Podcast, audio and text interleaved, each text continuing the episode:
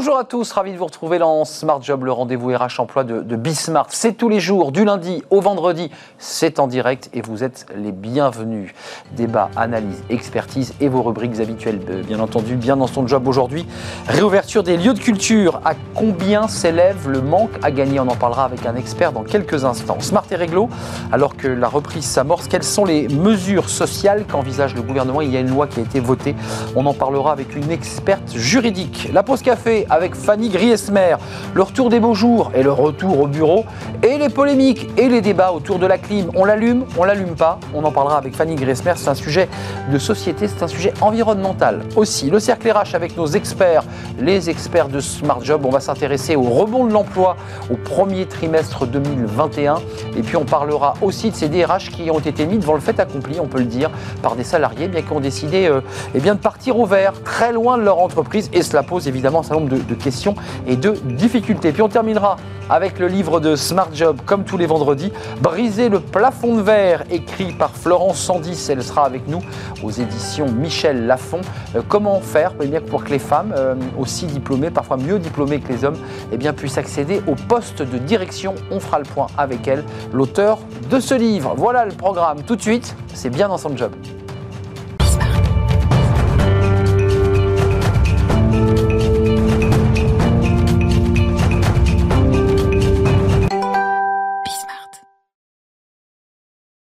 Bien dans son job. Je parlais de la, culture avec la réouverture, on le sait, des, cinémas. Vous êtes déjà peut-être allé au cinéma, des théâtres évidemment, et puis de tout ce qui se prépare pour la, la rentrée évidemment. Il va se passer plein de choses. Euh, c'est un coût, un manque à gagner pour beaucoup, beaucoup d'organisateurs de, spectacles, de festivals, parce qu'il y a les festivals d'été, il a fallu réduire les jauges, les expos. On en parle avec Vincent Villard, artiste, artiste important. Vous êtes céramiste. Euh, et vous êtes le cofondateur de l'école d'art à Montreuil. C'est une école qui est, bien vivante, euh, dans l'art, mais aussi d'ailleurs dans l'écriture. Euh, il y a un travail autour de l'écriture des scénarios, l'écriture théâtrale. on va peut-être en parler avec vous dans quelques instants. Vous êtes artiste, vous avez fait plein de choses, vous avez organisé des expositions. Et vous aviez aussi envie de nous parler, vous qui formez euh, ces étudiants aux grandes écoles d'art, euh, nous parler de cette, euh, cette douloureuse, je mets des guillemets, la difficulté financière qu'ont aujourd'hui les organisations artistiques. ça a un coût élevé à combien Est-ce qu'on est qu'on peut le chiffrer, ce manque à gagner ça, a été estimé pour la France à, à, plus de 22 milliards de pertes euh, en 2020 par rapport à 2019. Donc c'est énorme et on estime en Europe qu'il y a un déficit de chiffre d'affaires de plus de 200 milliards d'euros qui euh, n'ont pas été euh, encaissés durant cette période. Donc c'est énorme, puisque euh, les cinémas, quand ils étaient fermés, ont fait zéro. Les théâtres ont fait zéro, les musées ont fait zéro. ils n'ont pas pu du tout travailler, donc il y a un très gros manque à gagner. ce qui est bien, c'est de voir que maintenant que ça a réouvert, tout le monde s'y précipite et que les cinémas euh, ou les théâtres, même s'il y a encore les jauges, même pour les expos, il y a quand même beaucoup de monde. Il y a une vraie attente euh, de réouverture de tous ces lieux, mais ça a coûté très cher, c'est sûr.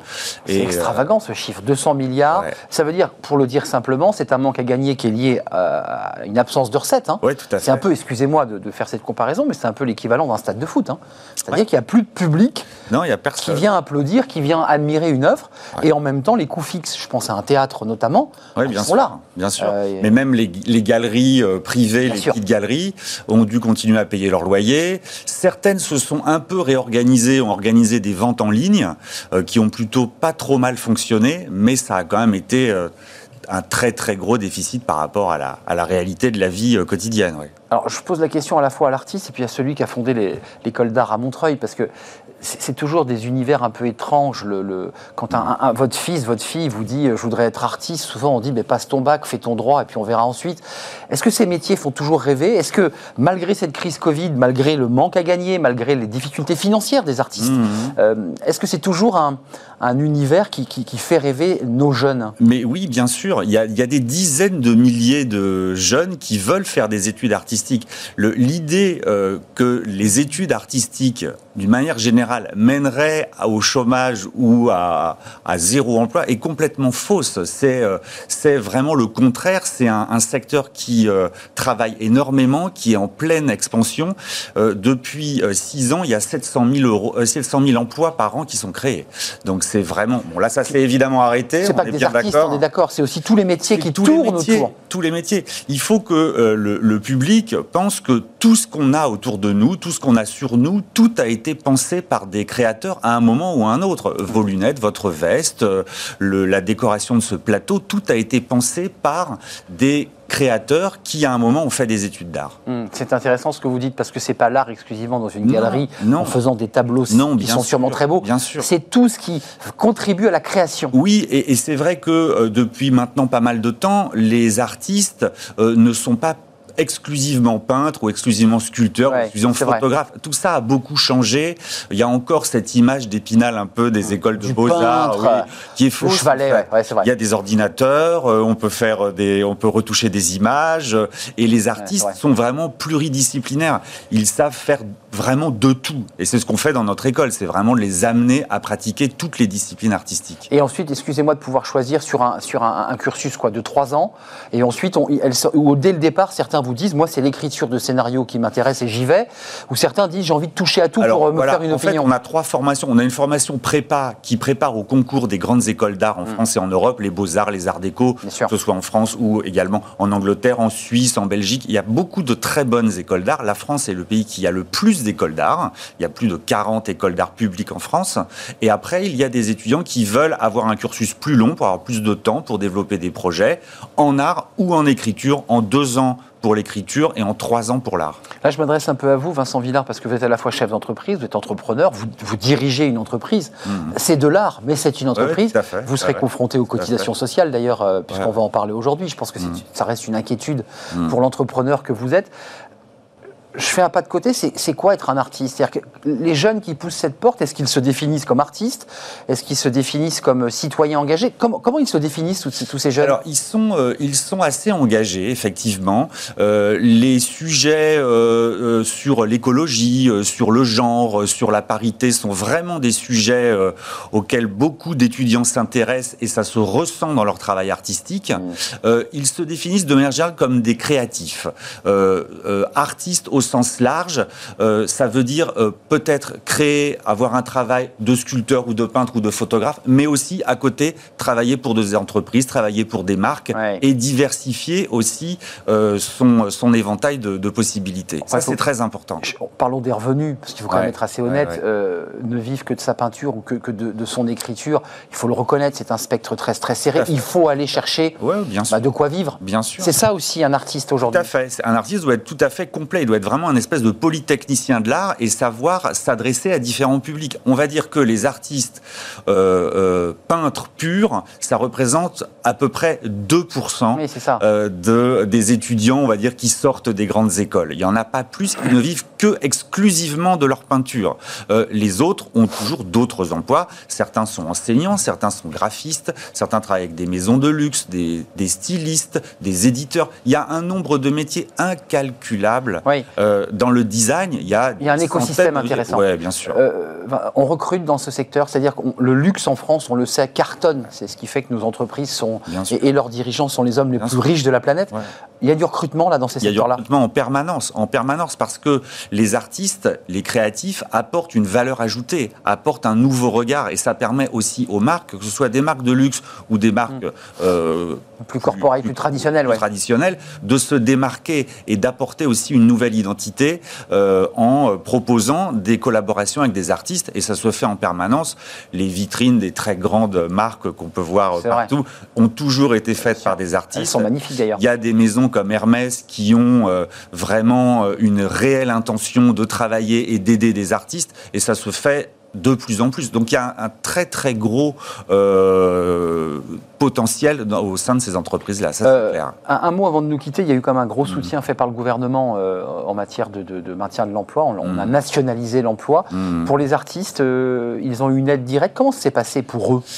Alors en fait, c'est compliqué. ouais, c'est compliqué. C'est compliqué parce que c'est vrai que des artistes qui n'avaient pas de statut particulier ont été en difficulté. Ceux qui, ont, qui, sont à la maison des artistes ont eu des aides de l'État qui a qui les a aidés à, à survivre pendant cette période-là. Mais il n'y a pas eu énormément de choses en France pour les artistes directement. Mmh. Il y en a eu évidemment pour les institutions, les musées. On a beaucoup parlé de l'intermittence du spectacle, mais certains artistes ne sont pas intermittents. Non, certains artistes ne sont pas intermittents. Donc c'est-à-dire qu'ils étaient dans une situation financière un peu délicate. Très compliqué parce que certains ne pouvant montrer leur travail, ne pouvant le diffuser, euh, se sont retrouvés euh, avec, euh, avec eux-mêmes. Avec eux-mêmes et avec peu de revenus. Ouais, avec peu de revenus. Merci Vincent Villard. Je ne sais pas si vous avez encore le temps de créer le, un, petit peu, un, petit peu, un, petit peu, un petit peu, un petit peu. vous êtes surtout beaucoup chef d'entreprise aujourd'hui. Oui, surtout que l'école est assez jeune, même si on a une très longue expérience, et donc il y a en cette période-là beaucoup de travail pour communiquer autour de cette école. Euh, l'école d'art, c'est à Montreuil. C'est le moment d'aller déposer vos dossiers parce que je pense qu'on est dans une période où il faut aller sur Internet pour ceux qui passent le bac. Euh, on va s'orienter si vous voulez devenir artiste, ou scénariste, euh, ou si vous avez envie de découvrir tous ces métiers parce que c'est une palette. Mm-hmm. Eh bien, allez jeter un œil à l'école d'art à Montreuil. Il y aura peut-être bah, secteur ou formation à votre pied. C'est un vrai plaisir de vous accueillir Merci. avec ces chiffres extravagants de ces pertes financières. effectivement, c'est colossal. Merci Vincent d'être venu sur notre plateau. Smart et réglo, c'est tout de suite. Le droit, bah oui, ça concerne aussi les chefs d'entreprise. Le droit, rien que le droit. Euh, bah justement, quelles sont les, les, mesures sociales envisagées par le gouvernement? Parce que bah, les cotisations arrivent, on parle beaucoup d'URSAF, euh, les fameuses cotisations qui ont été supprimées ou repoussées. Bah, c'est un peu une inquiétude pour les chefs d'entreprise. On en parle avec une experte et c'est tout de suite.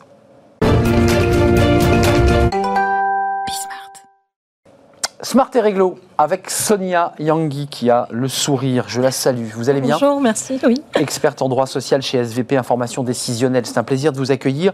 Euh, on, en parle beaucoup de cette sortie de crise, mais il y, a un petit côté comme ça en attendant Godot. C'est-à-dire qu'on en parle beaucoup et on n'a pas beaucoup, beaucoup de précision sur la manière dont les chefs d'entreprise, les dirigeants vont devoir commencer à payer euh, et à organiser le paiement de leurs cotisations. Euh, d'abord, quelles sont, euh, commençons par le début, les mesures envisagées tout simplement sur les congés payés?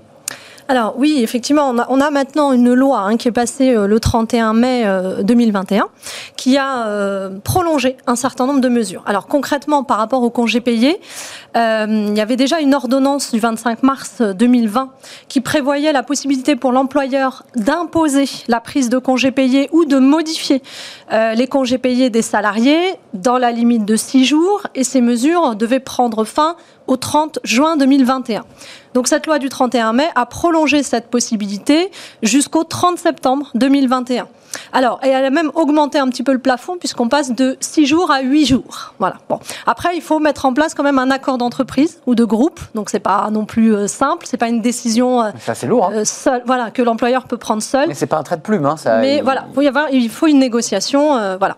Après, sur les RTT ou les jours ah. de repos, on a également une mesure similaire où l'employeur va pouvoir imposer la prise de ces jours RTT ou de repos euh, mais cette fois-ci euh, sans accord d'entreprise. Donc il peut le faire par décision unilatérale. Il y a quand même des conditions à respecter. Il faut expliquer que c'est assez logique quand même, euh, c'est pas une mesure autoritaire, c'est qu'il y, a tellement de décalage Exactement. qu'il faut à un moment donné écluser. Il faut poser ah des, jours, des jours, parfois même les imposer, mais il y a quand même des garde-fous puisque il faut que ça soit que l'intérêt de l'entreprise soit justifié eu égard aux difficultés économiques liées au virus. il faut que le CSE soit consulté, même si son avis bon ne lit pas l'employeur néanmoins il est quand même consulté. Et euh, il faut également respecter un délai de prévenance d'un jour franc avant de pouvoir imposer euh, les jours. Euh, il y a la question du travail dominical. On l'évoquait hier avec un avocat qui nous expliquait qu'il y avait tout un, maquis de dérogations extrêmement complexe. Ça, c'est un casse-tête pour vous. On a clarifié les choses ou pas là, sur le travail dominical? ou, on les a complexifiés alors, disons qu'il n'y a pas, y a pas réellement de changement. Vous-même, c'est un casse-tête. Quant hein. aux mesures, effectivement, il y a plusieurs cas de dérogation de, au travail dominical. Ce qu'il faut retenir, c'est que la ministre du Travail a, fait une annonce euh, par communiqué de presse euh, informant qu'elle a euh, demandé au préfet d'accepter aux dérogations exceptionnelles. Attention, c'est quand même une ouverture à des concertations locales, c'est-à-dire que c'est pas quelque chose qui va être uniformisé sur tout le territoire. Ça va être vraiment Ouvrez des concertations locales Mmh, sûr. avec vos acteurs du secteur euh, territorial et euh, essayez d'accepter le maximum de dérogations. Alors, attention, c'est le préfet qui tranche là. hein, c'est le préfet qui tranche avec les acteurs locaux. Euh, mais euh, attention, parce que toutes les garanties qui sont prévues par le Code du travail, à savoir on ne peut pas imposer aux salariés de travailler le dimanche, donc C'est sur la base du volontariat. Le fait de ne pas pouvoir sanctionner un salarié qui refuserait de travailler le dimanche, tout ça, ça reste applicable bien évidemment. Donc on Le a, cadre de base, voilà, euh, reste applicable, mais c'est vrai que l'objectif c'est quand même de euh, d'éviter de- de- d'essayer de, rattraper la perte de chiffre d'affaires qu'ont connu les commerces En accélérant. en accélérant un petit peu le travail du dimanche et aussi en euh, essayant de, de, euh, de permettre un flux de clientèle qui va aussi se positionner le dimanche. quoi. Ah oui, c'est en Voilà. général là où on a un peu de temps libre. Voilà. Et ça avait suscité un vif débat. Euh, concernant la, la simplification euh, par rapport au prêt de main-d'œuvre, Mm. qu'est-ce qui va changer là? Alors, le prêt de main-d'œuvre, il y a eu là encore des mesures qui avaient été prises euh, depuis euh, juin 2020 maintenant. L'idée, effectivement, c'était de simplifier le prêt de main-d'œuvre parce que le prêt de main-d'œuvre, c'est la mise à disposition de personnel pour une tâche précise. mmh, bon, mmh. c'est quelque chose qui est très réglementé et qui, si on ne respecte pas les règles, on en risque un délit de marchandage avec des peines assez élevées. Donc euh, voilà, l'objectif, c'était un peu de faciliter euh, le formalisme. Donc par exemple, une convention de prêt de main-d'œuvre, normalement, c'était une convention par salarié. Maintenant, ça, on peut mettre plusieurs salariés dans une même convention. Donc ça va plus vite, c'est moins lourd à C'est moins lourd, un formalisme un peu plus léger, mais attention, temporaire là encore, puisque c'est jusqu'au 30 septembre 2021. Donc ça veut dire que la personne euh, au service des RH doit faire une fiche ou en tout cas remplir un document par Voilà. salarié. Et j'imagine que tout ça doit être envoyé à multiples Bah, organismes. aux, aux différents euh, partenaires, c'est-à-dire aux entreprises concernées qui vont euh, avoir les salariés en, en- mis à disposition. Et là encore, par exemple, il faut aussi faire des avenants au contrat de travail des salariés. Ah. Euh, là, on doit préciser normalement les horaires euh, précis. Là, on nous dit bon bah vous mettez un volume d'heures global, euh, on s'en sortira comme ça. Excuse-moi de le dire un peu brut, mais c'est de la paperasse quand même. Oui, c'est beaucoup de paperasse, effectivement. Mais bon, c'est le droit français qui le est droit très français. C'est cela. Euh, la prime PEPA, c'est quoi déjà cette prime Macron La prime Macron. Alors la prime exceptionnelle de pouvoir d'achat, hein, rappelez-vous, hein, qui avait bah, eu naissance, on va dire, après la crise des Gilets jaunes. L'idée, c'est de favoriser le pouvoir d'achat des, euh, des salariés. Et donc, euh, là encore, on l'attendait parce qu'on a eu un communiqué de presse qui date du mois de mai. Euh, on la retrouve dans le projet de loi de finances rectificative pour 2021 déposé. C'est encore un projet hein, là, en juin. Ouais. Donc ça arrive. Là, il y a un projet de loi de rectificatif Voilà. qui arrive là. Donc ça arrive effectivement. Alors l'idée, c'est que ça reste une prime facultative dans la limite de 1000 euros. Euh, si on fait l'accord basique, sinon ça peut aller jusqu'à 2000 euros euh, si on a un accord d'intéressement ou euh, si on engage des négociations ou qu'on négocie euh, pour valoriser ces fameux travailleurs de deuxième ligne. Alors c'est ça la petite nouveauté, on va dire, Ah. ou la grande nouveauté, Ouais, ça dépend. Définir les travailleurs de la deuxième ligne. Le, le- le Pas texte, simple, ça, hein. Ouais, pas simple. Le texte nous dit quand même que ce sont des salariés qui sont en contact direct avec euh, le virus entre guillemets, c'est-à-dire qu'ils ont été en contact avec de la clientèle, qui ont travaillé majoritairement sur site hein, ces années, ce- cette dernière année. Donc on pense par exemple aux hôtes et hôtesses de caisse. On pense Bien aux euh, agents de propreté. Voilà, ce type de personnel. On n'a pas de liste pour l'instant, mais bon, en général, il y a une circulaire qui suit. donc- Défiscalisé, hein. oui, exonéré et défiscalisé Ah, dans la limite de 1000 euros ou de 2000 euros Voilà. en fonction du ce cas. Qui, ce qui n'est pas un surcoût pour l'entreprise. En Non, cas, non, c'est très, très net et- Et, intéressant. c'est bon pour le salarié. Et voilà, et le versement, ça serait du 1er juin 2021 jusqu'au euh, jusqu'au mois de mars 2022. Donc ça, c'est un petit coup de pouce pour le pouvoir Ouais. d'achat. Un dernier mot, parce qu'il nous reste peu de temps, mais et, et Dieu sait si ce sujet est important, ce sont les assouplissements du télétravail. Qu'est-ce que dit la loi? Alors, enfin, alors c'est le protocole sanitaire surtout qui est mis à jour à chaque fois en fonction de l'évolution hein, sanitaire. Et en fait, ce protocole a été mis à jour donc euh, bah, depuis mercredi, le 9 juin. Il assouplit considérablement les choses puisque euh, jusqu'à présent c'était télétravail à 100%. C'est ça? Depuis le 9 juin, ce n'est plus la règle. Avec dérogation de pouvoir revenir une journée, euh, Voilà, on est d'accord, hein, pour être Maintenant, c'est plus la règle. On renvoie la balle au chef d'entreprise. Donc, c'est à eux de négocier. Attention, c'est pas non plus une reprise à 100% sur site pour les postes qui le permettent, bien évidemment. Donc là, on doit négocier en entreprise pour permettre une reprise progressive sur site. Et la signature d'accord euh, avec les partenaires sociaux pour se mettre d'accord sur un accord de télétravail. Tout à fait. Alors, soit on passe par un accord collectif, soit on passe par une charte euh, validée par le comité social et économique, euh, ou par tout moyen, on peut aussi encore passer par ce biais-là. Mais là, l'objectif, c'est effectivement de négocier pour essayer d'organiser, d'encadrer tout ça. Beaucoup d'entreprises ont, pris des, sur des calendriers de 18 mois, voilà, à, la revoyure. Oui, oui. Après, sincèrement, ça s'est beaucoup, beaucoup développé, et, je pense qu'on on va avoir un mode de, de fonctionnement et d'organisation du travail qui va évoluer aussi euh, avec le temps. Merci Sonia d'être venue sur notre plateau experte en droit social chez SVP Information décisionnelle. Tiens, une petite question pour lancer la, la chronique de Fanny Griesmer. Euh, clim ou pas clim? Ah bah. Clim Clim Eh bien voilà, Sonia et Clim, Fanny Griesmer va nous expliquer que dans les bureaux, bah, ça se passe pas toujours très bien. Certains appuient sur la clim, d'autres l'éteignent. parce que c'est mauvais pour l'environnement, parce que évidemment ça nous permet d'avoir eh bien, des conditions de travail correctes, mais c'est pas bon pour la planète. Fanny Griesmer nous explique tout.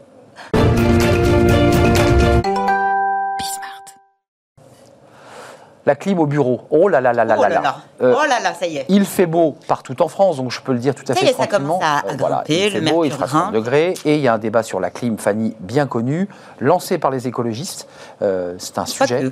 Pas que, mais c'est vrai que c'est ce mouvement écologiste qui a considéré que la clim, bah, c'était mauvais pour le climat, mais reconnaissons Fanny que c'est plutôt pas mal aussi bah, pour travailler quand il fait 35 degrés.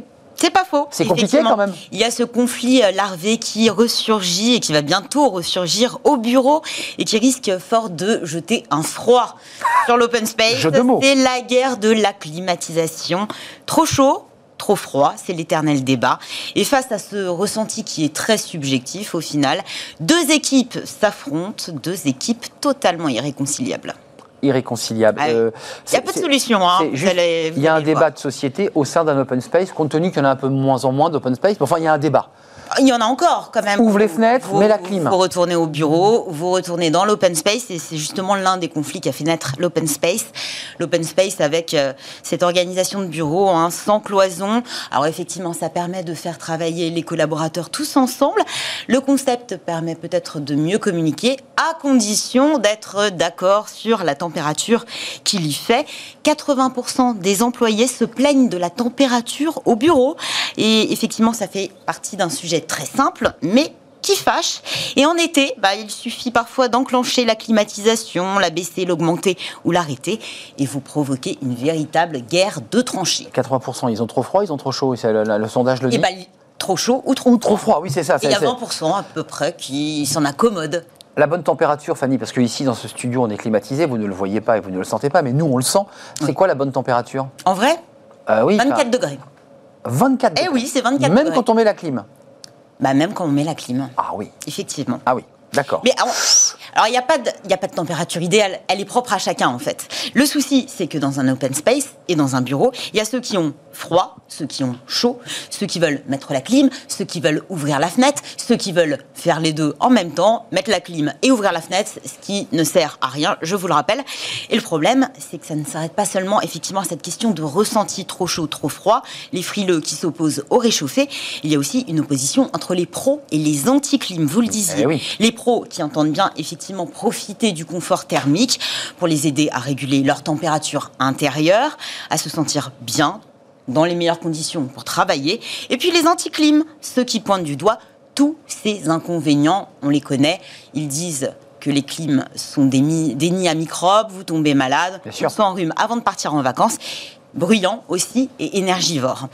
Finalement, que l'on soit 5 ou 30 dans l'open space, cela peut vite devenir compliqué à gérer, d'autant que les esprits ont tendance à rapidement s'échauffer. Bref, l'été nous offre le spectacle hein, de collaborateurs qui s'écharpent et moi, j'aime bien les voir s'écharper. Les femmes, c'est quoi? C'est les grandes oubliées de, de du eh bien, système? oui, Apparemment, ça dure depuis les années 60. Euh, finalement, ce n'est que très récemment que deux chercheurs de l'université de Maastricht ont dénoncé cette discrimination thermique. En fait, derrière la programmation d'un climatiseur, il y a un algorithme mathématique qui a été programmé donc dans les années 60 et qui favorise les hommes. On part sur euh, une euh, programmation standard pour les bâtiments. cette, cette cet algorithme a été programmé par, des hommes et pour des hommes. Euh, un homme âgé de 40 ans, pesant 70 kilos environ, et vêtu d'un costume. Donc résultat, qu'est-ce qu'il fait dans les bureaux? Il fait plutôt froid. Et la enfin, femme a froid parce qu'elle est moins habillée. que chaud. C'est ça. Exactement. Mais oui. Et puis, il y a aussi une question de métabolisme. Là où un homme va se sentir à l'aise quand il fait 21 degrés, il faudra 4 degrés de plus pour une femme pour qu'elle se sente bien, mais aussi qu'elle soit plus productive. Et ça, effectivement, c'est une question de métabolisme. Voilà pourquoi les frileux et les anticlimes bah, comptent finalement plus de femmes dans leur rang. Donc 1960, euh, le début. Mais ça n'a toujours pas évolué. Qui gagne Qui gagne dans ce combat, dans ce bras de fer incroyable? Ah, Il y a quand même des gagnants, mais j'ai envie de vous dire personne, peut-être euh, ceux qui crient le plus fort dans l'open space. En tout cas, le Code du travail ne permet pas d'encadrer ce type de conflit. Alors, il oblige effectivement les employeurs à prendre toutes les mesures euh, de sécurité, les dispositions effectivement pour assurer le bien-être à la sécurité de leurs salariés, mais ne mentionne en aucun cas le seuil de température au-dessus duquel il serait dangereux de travailler, encore moins de température idéale. On ne voit pas la mention de ces fameux 24 degrés. Euh, en revanche, l'INRS précise que la chaleur peut constituer effectivement un risque pour les salariés. Au-delà de 30 degrés euh, pour une activité sédentaire, 28 degrés pour un travail nécessitant une activité physique. C'est relativement bas finalement. On termine, Fanny, par des conseils, quoi, pour, pour euh, mettre tout le monde d'accord sur, euh, en fonction des différents métabolismes. Exactement. Alors déjà, conseil de base, conseil technique, s'assurer euh, du bon état de l'appareil. Effectivement, un climatiseur, ça s'entretient, ça s'entretient régulièrement, notamment les filtres. Ce sont eux qui peuvent devenir des nids à microbes et ces nids à microbes pointés du doigt par les fameux anticlims. Aérer très souvent. On y pense, on n'y pense pas. En tout cas, c'est l'un des gestes Essentiel. barrières ultimes contre la beaucoup, ouais, Covid-19. exactement. Recommandation qui figure d'ailleurs dans le protocole sanitaire en entreprise, protocole qui précise par ailleurs bah, que ce soit, peu importe l'appareil, que ce soit un climatiseur ou un ventilateur, vous ne devez pas l'orienter vers les personnes. C'est très mauvais pour la santé, notamment pour vos cervicales, je sais de quoi je parle. Euh, quand il s'agit de trouver la juste température, hein, une petite technique, il faut à peu près calculer 5 degrés en dessous de la température extérieure ou au-dessus. Donc là, il fait 30. En fait, il ne faut pas 25. créer un choc thermique parce que l'écart des Et températures. là, on attrape froid. Et euh, voilà, l'effet sauna oui. à l'extérieur, le frigo Mmh. à l'intérieur, c'est extrêmement mauvais pour la santé. Et puis, vous pouvez peut-être euh, créer un job saisonnier et confier la régulation thermique à un chief température officer. Pourquoi Oh là pas Finalement, ce sera lui ou elle euh, bah, qui, euh, que vous aurez désigné qui sera chargé de maintenir effectivement le bon écart de température dans les locaux. Ça- hein. et ce sera lui ou elle qui veillera à euh, voilà, euh, toucher euh, la Sacré- télécommande du climatiseur. sacré Si boulot. vous pouvez le régler, l'enclencher, l'éteindre. Comme ça, voilà. Ça met tout le monde d'accord. Pas touche au bouton. J'ai envie de vous dire que n'oubliez pas qu'au bureau, bah, il est plus facile pour un frileux de se vêtir plutôt qu'un réchauffé que se dévêtir. embêtant. Tenue correcte exigée ouais, c'est ça. oblige. Ouais. Et puis si vous n'avez pas de clim et que vous nous écoutez depuis tout à l'heure et que vous vous dites bah en fait je souffre de la chaleur, n'oubliez pas qu'il a une solution très simple et très écologique, c'est le bon vieil éventail. L'éventail. En plus le fabriquez vous-même. Oui, pas facile quand on tape d'une main et qu'on répond au téléphone. euh, L'éventail, on ne sait pas où le mettre. Et bah vous tapez, vous mettez des écouteurs, vous tapez à une main et vous. Il y, a toujours, il y a toujours une solution avec Fanny Griesmer. Toujours. Mais c'est ça le bonheur. Merci Fanny. Il va faire Merci chaud. beaucoup. Euh, bah, 25, 24 degrés. Vous avez bien entendu la clim. Mettez-la pas à 18 parce que quand vous sortez, vous attrapez froid. Et oui, ça c'est un vrai sujet. Dans les bureaux ou dans vos maisons d'ailleurs, parce que c'est aussi un vrai sujet dans les maisons. Ça marche aussi dans les maisons. On fait une courte pause et on va retrouver nos, nos invités pour le- les experts de, de Smart Job. C'est chaque vendredi. L'actualité est intéressante parce qu'il y a une, un rebond de l'emploi au premier trimestre janvier, euh, janvier-mars. On, on va commenter ces chiffres. Et puis on a des DRH un peu estomaqués de voir bah, des salariés qui, euh, par un petit courrier ou un mail, mais leur expliquent qu'ils sont partis à 800 km. Et évidemment que ça va être un peu plus compliqué de rentrer au bureau tous les jours. Euh, c'est un vrai sujet, une transformation de nos manières de travailler. On va le commenter avec nos experts. C'est dans quelques instants après cette courte pause.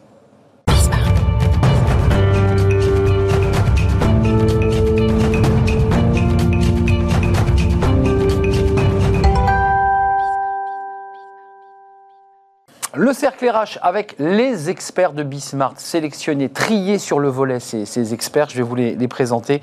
Euh, on va parler euh, de l'emploi, un rebond assez intéressant autour de l'emploi, secteur privé, hein, pas, pas dans le public, euh, dans le premier trimestre. Et puis on va s'intéresser au, au DRH qui, un peu estomaqués, se sont dit mais qu'est-ce qui se passe? Tiens, j'ai des salariés qui reviennent plus. Et ah bah tiens, j'ai reçu une lettre, ils ont déménagé à 600 km. Donc c'est une transformation aussi du rapport au travail. Puis si on a le temps, on parlera des cotisations, parce que c'est un peu l'épée de Damoclès au-dessus des- de la tête des entreprises qui se disent mais à quel moment je vais devoir commencer à devoir payer alors que mon chiffre d'affaires a, à peine décollé. Frédéric Hivernel, DRH du théâtre du Châtelet. Merci Frédéric d'être avec nous et de revenir sur le, plateau. vous aviez lancé d'ailleurs une pièce il y a une quinzaine de jours, Don Quichotte. Don Quichotte, l'homme de la Mancha. L'homme de la Mancha. avec une salle pleine. Et j'invite nos spectateurs à venir voir Vlan dans l'œil, qui est un opéra bouffe d'Hervé, qui sera joué à partir du 16 juin au théâtre du Châtelet. Voilà, Bismarck sert aussi à faire un tout petit peu de promotion culturelle. tout de même. Eh ben, eh ben, vous avez bien raison. Mathias Leboeuf, journaliste et philosophe, euh, vous vous intéressez beaucoup à la bienveillance. Je ne sais pas si vous réussirez aujourd'hui à glisser euh, de la bienveillance euh, sur les sujets d'emploi et de DRH. Encore qu'il faut être, bien, faut être très, très bienveillant quand un salarié vous dit qu'il est parti à 800 km et qu'il ne reviendra pas au, bureau tout de suite. Stéphane Marchand, bonjour. Bonjour. Vous êtes rédacteur en chef du magazine Pour l'écho. Sujet euh, on parlait de la culture, là vous vous tournez vers le sport, les supporters face au sport business, avec plein d'enjeux sous-tendus, euh, au-delà du fait que les supporters ne pouvaient plus venir dans les stades. Euh, c'est quoi? C'est un choc des cultures là entre... Bah, est-ce que le supporter est encore financièrement important pour le sport? Est-ce qu'on peut s'en passer? Et si on peut s'en passer financièrement, est-ce que socialement on peut s'en passer? Est-ce que ce n'est pas une catastrophe sociale, un sport sans supporters? Mais hmm. encore que quand on fait l'envers de la pièce, les supporters, c'est souvent un gros problème pour un club. Ça pose aussi des problèmes. Mais quand même, l'effet d'entraînement des supporters, la cohésion des gens autour des sportifs, c'est quelque chose de très important. C'est finalement le service que rend le sport au, à la société. Hum, c'est vrai, c'est vrai, c'est vrai. Ce chiffre, je ne sais pas s'il a un lien direct avec le sport. Je sais que le sport est très impacté et qu'il se pose beaucoup de questions dans les clubs, dans les grands clubs, pas que le football d'ailleurs, euh, avec cette crise Covid. Regardez ce rebond de l'emploi. C'est intéressant de le, constater. Je ne sais pas comment ça se passe dans vos domaines respectifs. Euh, il y a eu un, rebond très, important au, premier trimestre de janvier à février. Euh, de mémoire, on, va découvrir le chiffre évidemment, c'est 88 800 créations nettes d'emplois. c'est un très bon chiffre. une petite chute dans le secteur public pour l'instant qui a de mémoire à moins de 2700, mais en tout cas dans la création d'emplois. Et paradoxalement, le PIB n'est pas si bon que cela. Ça vous inspire quoi? Est-ce qu'on est entré, je ne veux pas à chaque fois ramener le sujet à la politique, mais euh, c'est un peu nos jours euros, euh, on prend des, bières en terrasse, on, se retrouve, on se parle, les chiffres de l'emploi vont bien, euh, on, est dans un effet loop où, on peut être heureux de ces chiffres? Bah, un bon chiffre, c'est toujours, une bonne nouvelle. Mais après, il faut savoir s'il est euh, vraiment tendanciel ou pas. Et là on, là, on est vraiment sur le premier trimestre 2021. Le premier trimestre 2021, c'est celui qui a fait suite au deuxième confinement. Donc on peut imaginer qu'effectivement, on sort du deuxième confinement. Les entrepreneurs ou les gens qui sont en situation d'embaucher pense pas forcément qu'il y aura un troisième confinement. On a l'impression qu'on est sorti un peu du tunnel. Hmm. Donc euh, l'emploi repart. Attendons les, chiffres qui vont venir derrière. Euh, derrière, euh, ça risque d'être une autre musique. Quoi. Je, moi, je me méfie toujours. Et puis, il faut pas oublier aussi qu'il y a l'exploitation qu'on fait de ces chiffres. On rentre dans une période préélectorale. Donc, bien évidemment, c'est des chiffres qu'on met en avant qui sont bons. Bon, ça, ça, fait pas de mal, hein, c'est sûr. Un, chiffre, euh, il, vaut mieux ça qu'avoir que, un chiffre. Qu'un effondrement de l'emploi. Qu'un effondrement, mais, mais ça reste à relativiser, à mon avis, et à consolider surtout. Stéphane Marchand, quelle est votre, votre sensation? Parce qu'à travers ce chiffre, les Français, on sait que l'économie marche à la confiance. Ils se disent, euh, ça repart. Le PIB n'est pas aussi bon qu'on l'avait imaginé, encore que euh, par rapport aux autres pays européens, on, a un, très bon, un très bon rebond du, du PIB, mais c'est positif tout ça? Ça augure d'une bonne rentrée C'est vrai qu'il c'est vrai qu'il y a 88 000 emplois en plus. Euh, c'est vrai aussi que si on compare à la fin 2019, on a quand même un retard de 340 000 emplois. Euh, donc une bonne nouvelle d'un côté, un retard de l'autre qui n'est pas oui, parce qu'on partait de bas. Hein. Oui. Et puis, euh, et puis la réalité, c'est qu'énormément d'entreprises, notamment des restaurants, des hôtels, n'arrivent pas à embaucher. J'allais venir. À cause des problèmes de transport, de voyage, de, les, gens qui viennent de l'étranger ne peuvent pas venir travailler en France. les, saisonniers, les saisonniers agricoles aussi ne peuvent pas venir. Donc il y a euh, un manque à gagner, probablement de 500 000 emplois en ce moment. Donc c'est à la fois une très bonne nouvelle parce que la machine à aspirer l'emploi, c'est bien. Mais s'ils ne viennent pas, euh, la machine va se gripper. Frédéric Hivernel, euh, de votre fenêtre, là en l'occurrence, euh, on parlera des DRH hein, évidemment, euh, mais bonne nouvelle, mauvaise nouvelle, il faut le matiner, il faut le relativiser ce, chiffre, ou vous dites pour nous c'est de bon augure? C'est de bon augure, c'est une bonne nouvelle. alors on peut, on peut être frileux hein, par rapport à l'évocation de ces chiffres, mais moi je suis toujours satisfait de voir que la croissance repart et que l'emploi également. Enfin c'est aussi, je pense, un signe que le quoi qu'il en coûte, dont on a déjà débattu ici, a un impact peut-être favorable. Et que depuis les fonds de solidarité, en passant par les PGE et l'activité partielle qui a été assez largement étendue, il y a eu une espèce de résistance ou de digue par rapport à ce que tout le monde préconisait, en l'occurrence des, plans sociaux à répétition. Donc on peut aussi se satisfaire de ça à un moment donné. le ministre de l'économie évoque que, et, justifie sa stratégie d'un coût exorbitant, puisqu'il a été contesté, critiqué, ce, en disant mais nous serons les premiers à repartir. C'est ce que vous dites finalement. Grâce à cette stratégie de soutien, de nationalisation de l'emploi, on repartira les premiers. Est-ce que vous êtes d'accord avec, avec ça? Ah bah, Clairement, il n'y a pas de doute. La politique de soutien était une très bonne idée. Elle a été exécutée massivement, immédiatement, très largement, de manière probablement pas suffisamment sélective. On a un peu aidé tout le monde. Il aurait peut-être fallu plus aider certains et moins d'autres. Il y a le débat sur Renault peut-être auquel très difficile d'être très sélectif, mais en tout cas c'est une, une, bonne idée. Et puis on voit aujourd'hui l'indicateur principal, c'est pas tant l'emploi, je trouve, c'est le moral des patrons qui est toujours un indicateur avancé de quelque chose de bien à venir. Et en France et en Allemagne, il est bon. Hum, il prévoit une rentrée, en tout cas un rebond à la rentrée. Sur, les postes à pourvoir, il y a des secteurs, euh, l'aide à la personne, pour le dire simplement, les maisons de retraite, les EHPAD, euh, la construction. Euh, la restauration. Excusez-moi, ils ils ont, un point commun, ces métiers, c'est que c'est des métiers difficiles, et le salaire n'est pas toujours à la hauteur de, de et que ce sont des métiers parfois précaires. Et précaires. c'est ça. C'est-à-dire que ce sont des métiers dans lesquels finalement on recourt massivement au contrat à durée déterminée. À l'intérim aussi parfois. À l'intérim et dans, pour, pour, des populations qui ont besoin de stabilité, besoin de sécurité.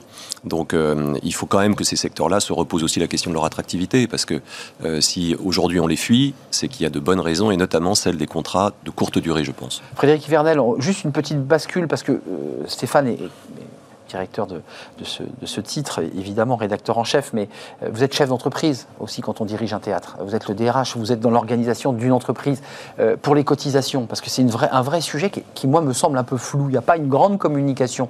Euh, vous avez commencé à payer ces cotisations, elles ont été reportées au, dernier trimestre. Comment ça se passe là pour l'entreprise Châtelet? Ah, bah, Écoutez, nous, on a cette possibilité d'avoir devant nous encore, pour quelques semaines, euh, des, possibilités. C'est 1er juillet, hein, le, d'accord. Oui, oui. Euh, donc nous, on a bénéficié de beaucoup d'aides. Euh, et, on doit en remercier les administrations. on continue à en bénéficier. Maintenant, il faut aussi qu'on retrouve un rythme plus naturel, plus normal, et qu'on reparte sur nos systèmes à nous de financement, en l'occurrence, subvention de la mairie de Paris et, de la recette sur salle, Évidemment. ou par le biais du mécénat. C'est important parce qu'on ne peut pas être tutorisé encore très longtemps, même si ces périodes très difficiles et inédites qu'on a connues nous ont permis effectivement d'avoir recours à ces aides. Hum. Euh, basculons, parce que c'est très lié, c'est la vie de l'entreprise. Euh, est-ce que vous ça c'est intéressant parce que ça va peut-être vous amener à nous parler de la bienveillance.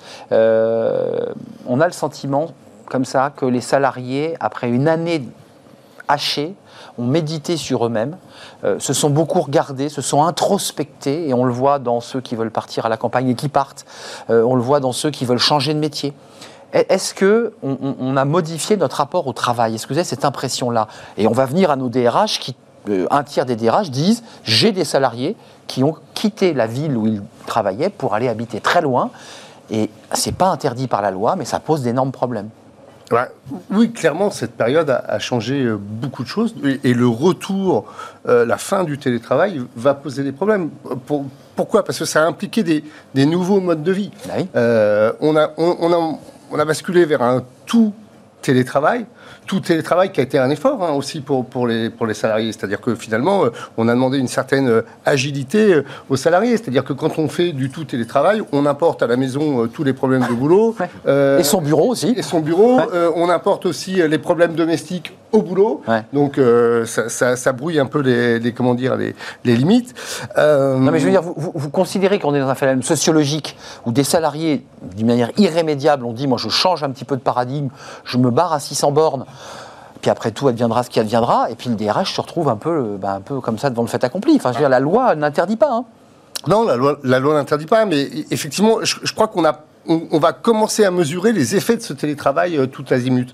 Euh, il y a une chose, moi, qui m'étonne un peu, c'est qui sera un peu ironique, c'est que euh, les DRH ont l'air de tomber un peu de leur chaise, ce qui veut dire que d'une certaine façon, il n'y a pas eu un suivi vraiment, vraiment fort, et que peut-être que les, Vous avez raison. Les, salariés ont été un peu livrés à eux-mêmes, et donc ça, c'est vrai qu'ils avaient suivi un peu plus bah, près au millimètre leurs salariés, ce serait aperçu que. Moi, ça me paraît curieux qu'on s'aperçoive du jour au lendemain que tiens, Tarte Moll a déménagé à 600 km. C'est un, peu surprenant. Bon, mais ça, c'est le côté anecdotique. Après, il y, a plein d'effets. Il y a eu un papier il n'y a pas longtemps dans les échos qui expliquait que le télétravail avait augmenté le syndrome de l'imposteur euh, chez les salariés. On l'a traité avec Fanny Griesmer, effectivement. C'est vrai, le syndrome de l'imposteur. Un effet psychologique euh, assez surprenant.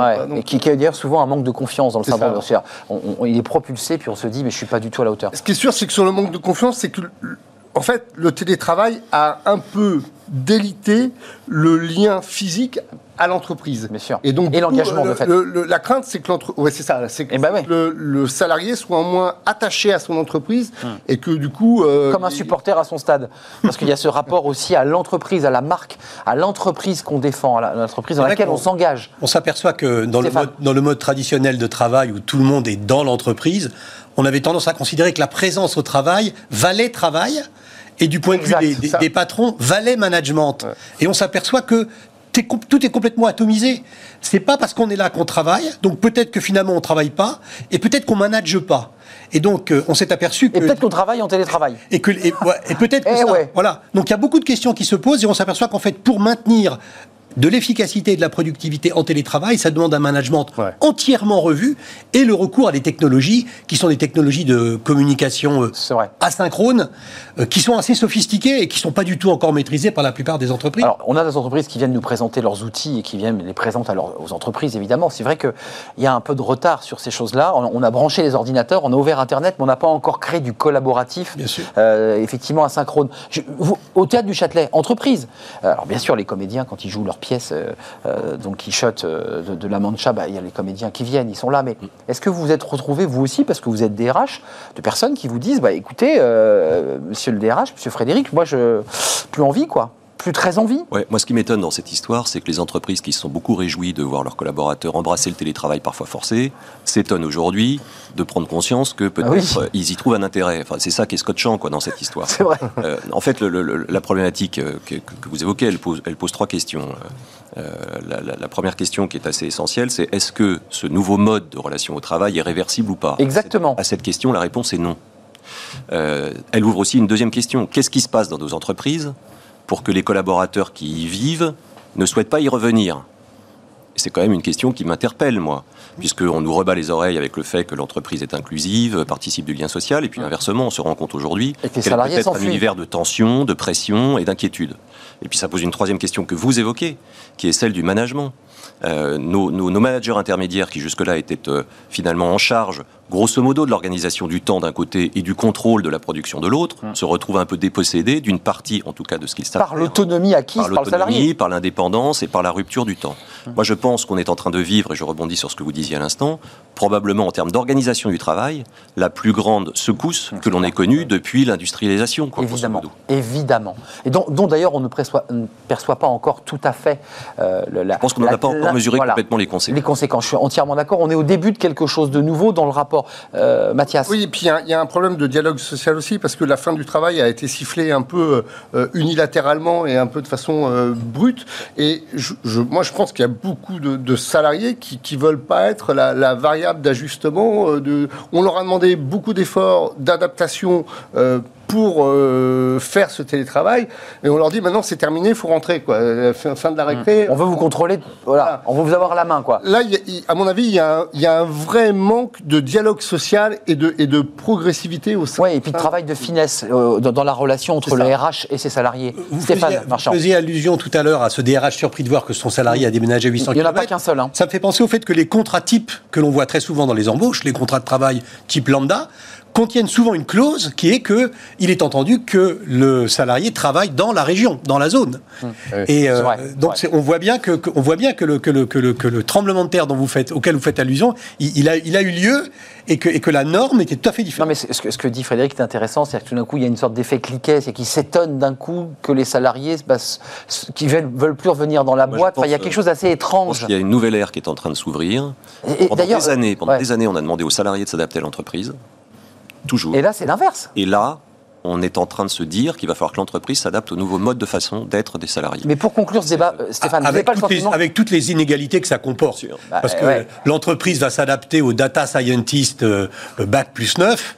Euh, ça va être beaucoup plus difficile. C'est exactement ce que j'allais vous dire. Il y aura une fracture, bah, effectivement. bien, sûr. bien sûr. Entre les talents et les autres. Ce que vous évoquiez, entre ceux qui sont sur scène dans un théâtre, par exemple, ou qui participent à la construction du spectacle, notamment les techniciens, et ceux qui peuvent effectivement être éligibles au télétravail. Ça crée des inégalités, de différences de traitement. Un mot chacun, c'est une question un peu pour la gratter, mais qui mérite presque un thème de débat. Est-ce que c'est le salarié qui, qui, fait écho à ce que vous dites, Frédéric Est-ce que le salarié est en train de prendre le pouvoir? C'est-à-dire qu'on a des entreprises aujourd'hui qui viennent sur ce plateau toute la semaine et qui nous disent Moi, les talents, je suis obligé de vraiment de les attirer, je suis obligé vraiment de leur proposer. Alors, effectivement, les Science Bac plus 9, mais est-ce que le salarié dans l'entreprise secteur privé est un peu en train de prendre le pouvoir? Bah, on le voit là, les DRH se disent bah, j'ai pas le choix. Euh.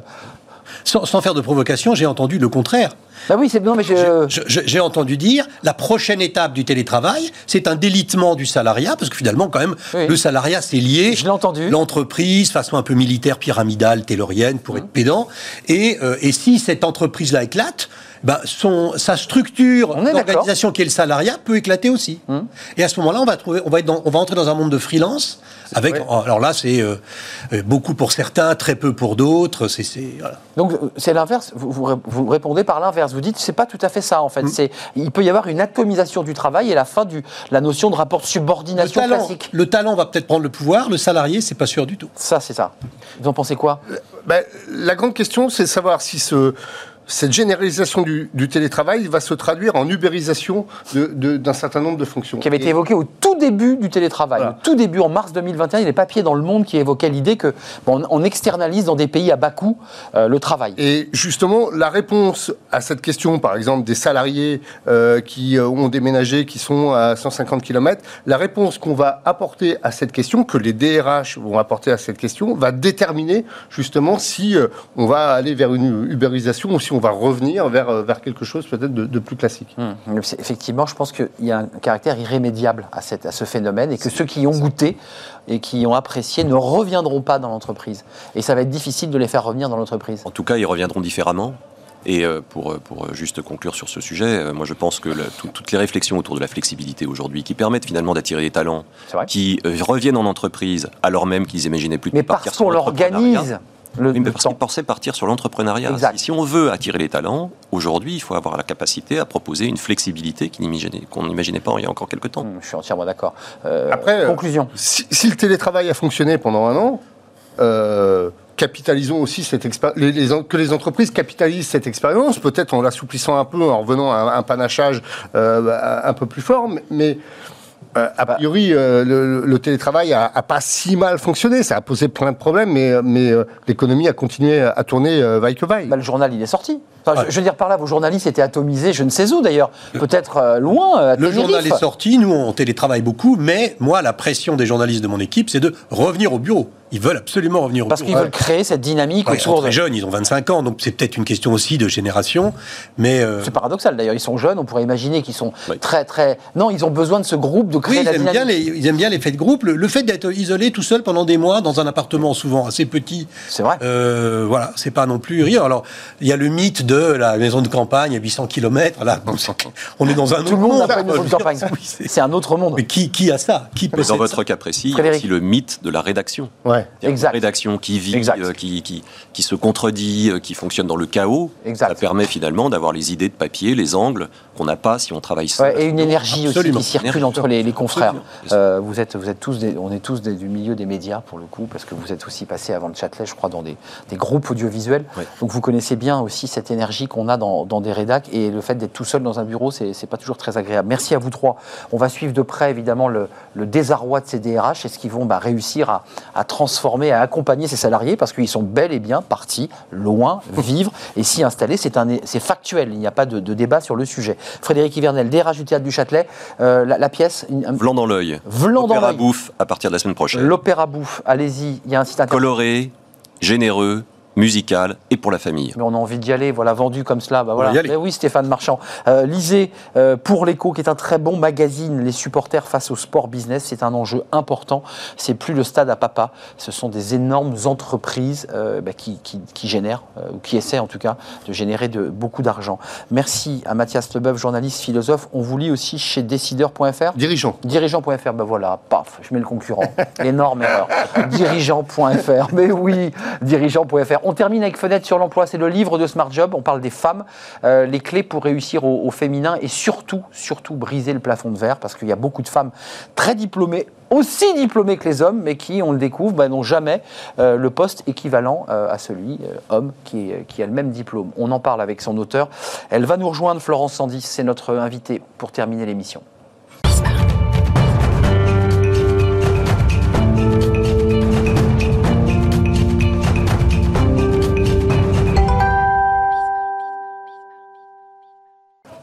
Le livre de Smart Job, c'est chaque vendredi un auteur, euh, une autrice.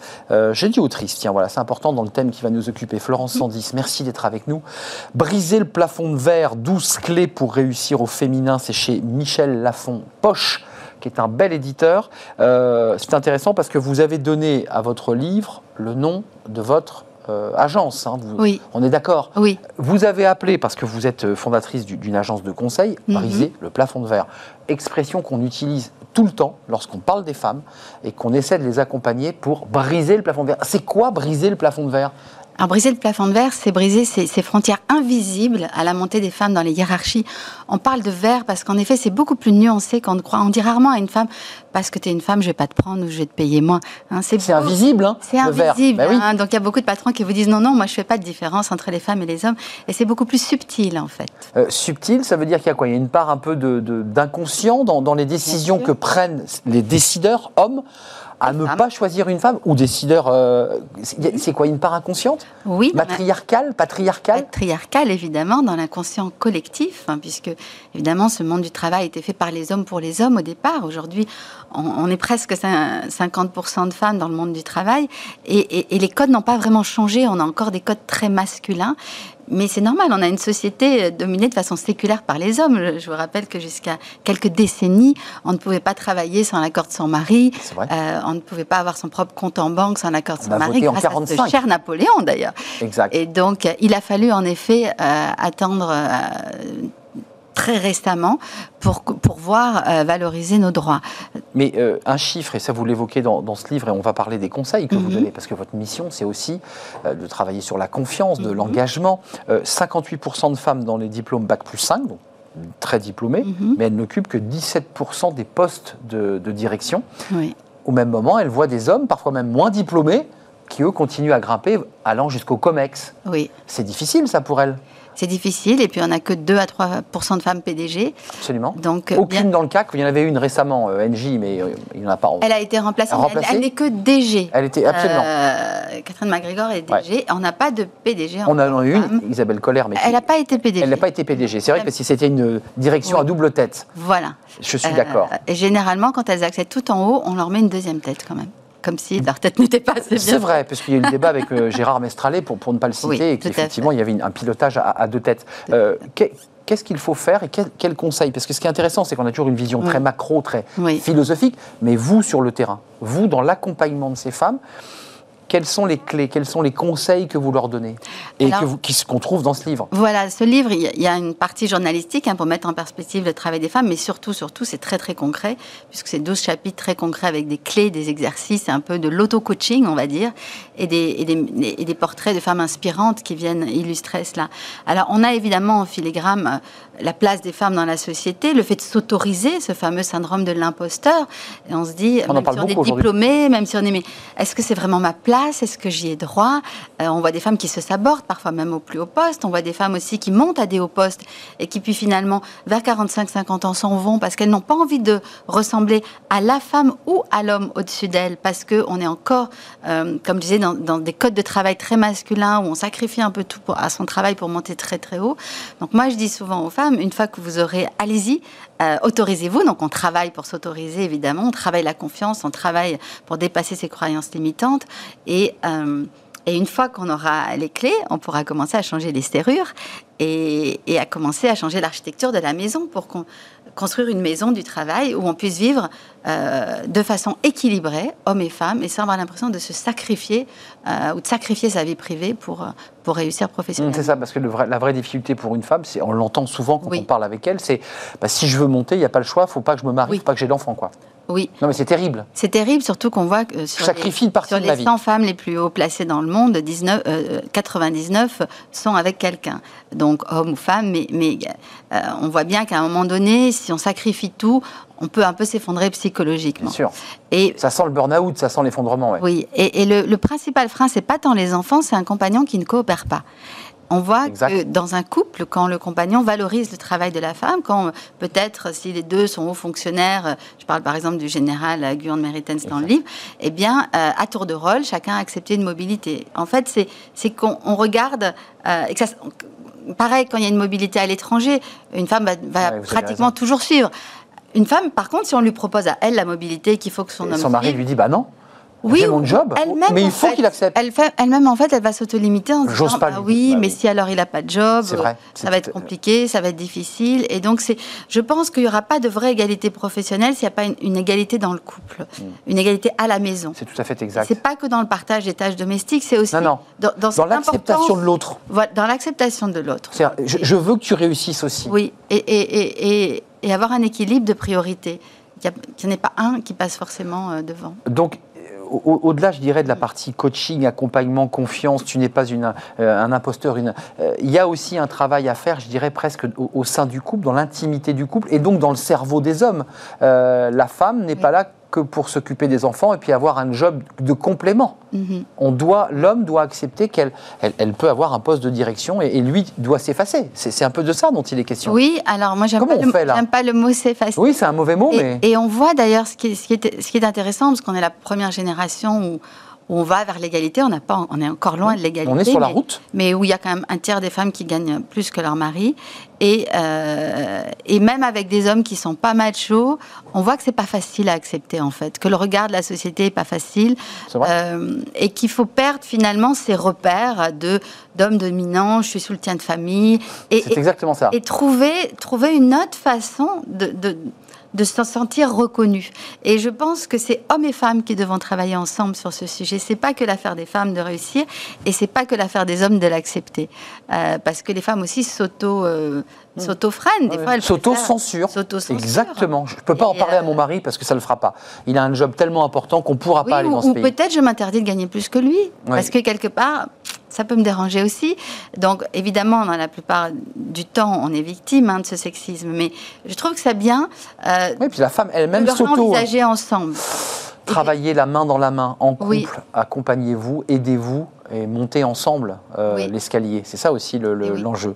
Passionnant, euh, Florence Sandis. Lisez ce livre, Briser le plafond de verre, 12 clés pour réussir au féminin. Briser le plafond de verre, c'est aussi le nom de votre agence, Florence, aux côtés des femmes euh, dirigeante. Ou du consulting aussi auprès des gouvernances pour améliorer la parité dans les gouvernances. Très important. Des formations, des conférences et puis du coaching plus personnalisé pour des, pour des problématiques, pour des dirigeantes ou des prises de poste ou du média training, par exemple. Et du média training. Merci Florence, c'est un plaisir de vous accueillir. Florence 110 et ce livre chez Michel Lafon. Merci à vous, merci à toute l'équipe, merci à Benjamin à la réalisation, merci à Justine au son, merci à Pauline Gratel, évidemment, merci à Fanny Griesmer et merci à Margot pour l'accueil invité. Merci à vous qui nous regardez et qui êtes fidèles.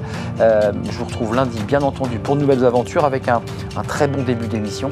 Euh, portez-vous bien euh, ce week-end, mettez pas trop la clim trop forte, nous a dit Fanny, c'est 24 un maximum la Bon week-end à vous et restez fidèles évidemment à tous nos programmes, au programme de Bismart, bien entendu. Bye bye, à lundi.